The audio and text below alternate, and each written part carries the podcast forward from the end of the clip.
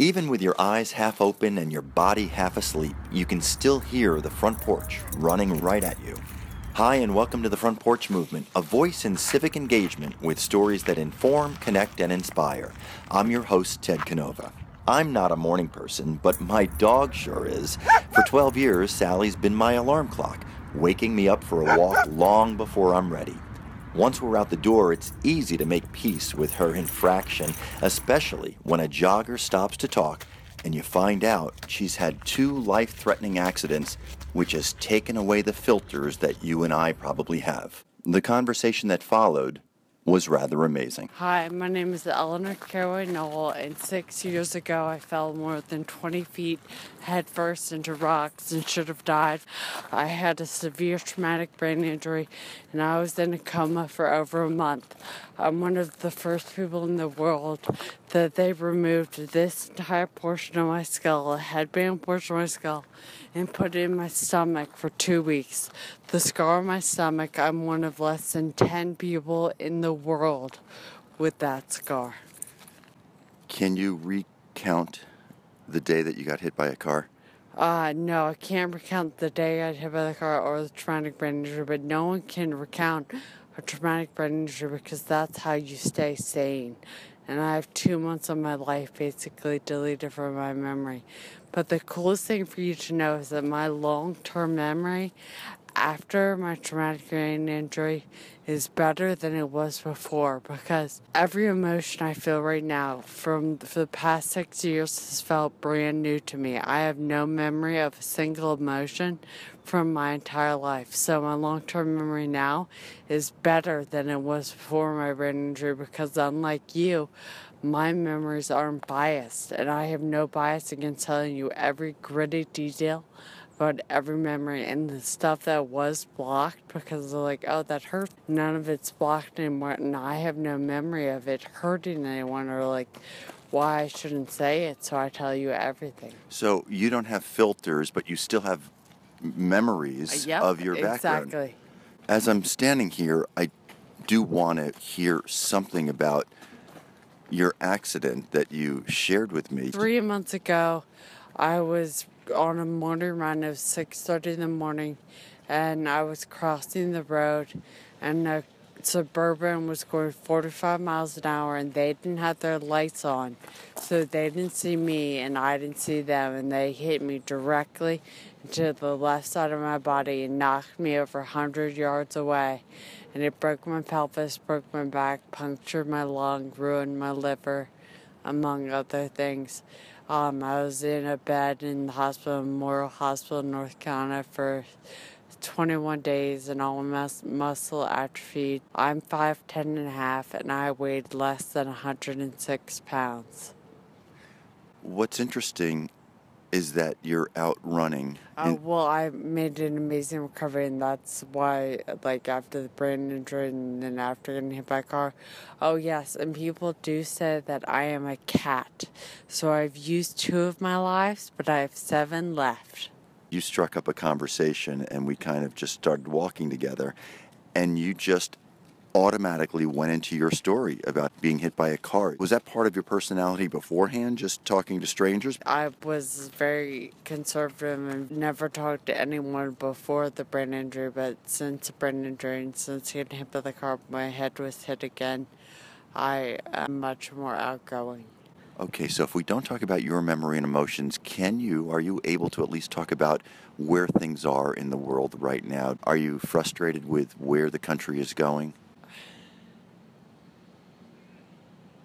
If effing Donald Trump ends up in the office, yeah, I'll be like, what the hell has happened to America? You live in North Carolina full time, Yes. and North Carolina is one of the states that politicians look to as a bellwether of whether they can get elected or not. Boy, you're gonna hate me because I can't stand politics. What is it about politics that you don't like?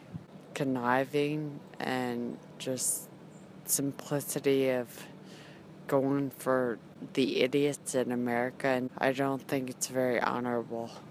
Do you have any thoughts of what could turn things around in America?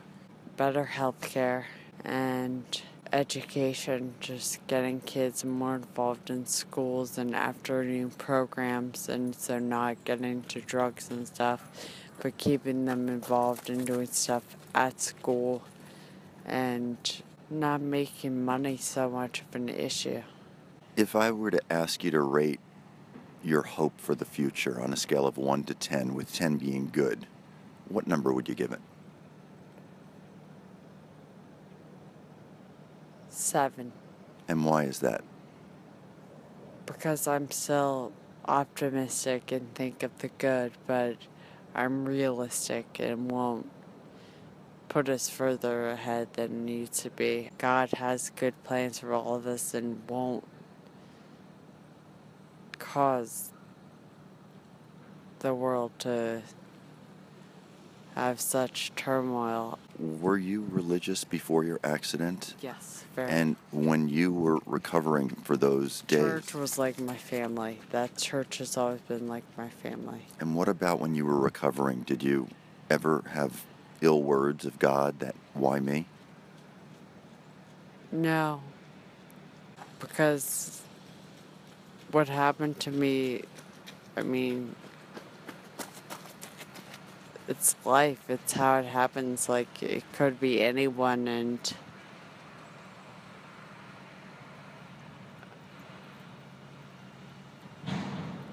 why ask why me when then the same question is why me why the hell am i doing so well now? You know? So why ask the why me when i'm would you be able to tell that any of this has happened to me? Uh, maybe just with some of your speech? Yeah but if i hadn't like said anything but just looking at me like well, could you have told said like she should be dead None of that would have occurred to me. It almost seems like you don't have the burden of regret or resentment. I mean, I still do at times, but my regret and resentment is just like all on like, oh, why the hell am I like that? That's just me. Then I, that's how I am. So I, I'll deal with it. My highest moral in life is honesty, and it bites me in the butt a lot of times because I'm brutally honest always, and I'm not able to sugarcoat things or anything like that. But I, that's what why I love myself, and I believe that I am such a good person because I will always be upfront with you and tell you exactly what I think. Well, one of the things you told me was that you got engaged recently. Yes, I did. It's, a, it's uh, strange. It's so strange. In six months, I'll be 30. But the good news is, before I'm 30, I am engaged. I might not be married, but engaged is good enough. How did it happen? I've dated him for over four years, and he's the best person I've ever known. He was a Marine, so he's brutally polite and oh. I'm not on time to things anymore. I'm over 15 minutes early to everything. Lordy, what I deal with now. Thanks for talking with me, Eleanor. Thank you very much. It was good to talk to you. Eleanor is the face of courage. She doesn't complain, doesn't blame, doesn't have a list of what ifs. And as you heard, she's certainly aware of current events. You know, they say a picture is worth a thousand words. Well, in Eleanor's case, it's at least a million. Oh.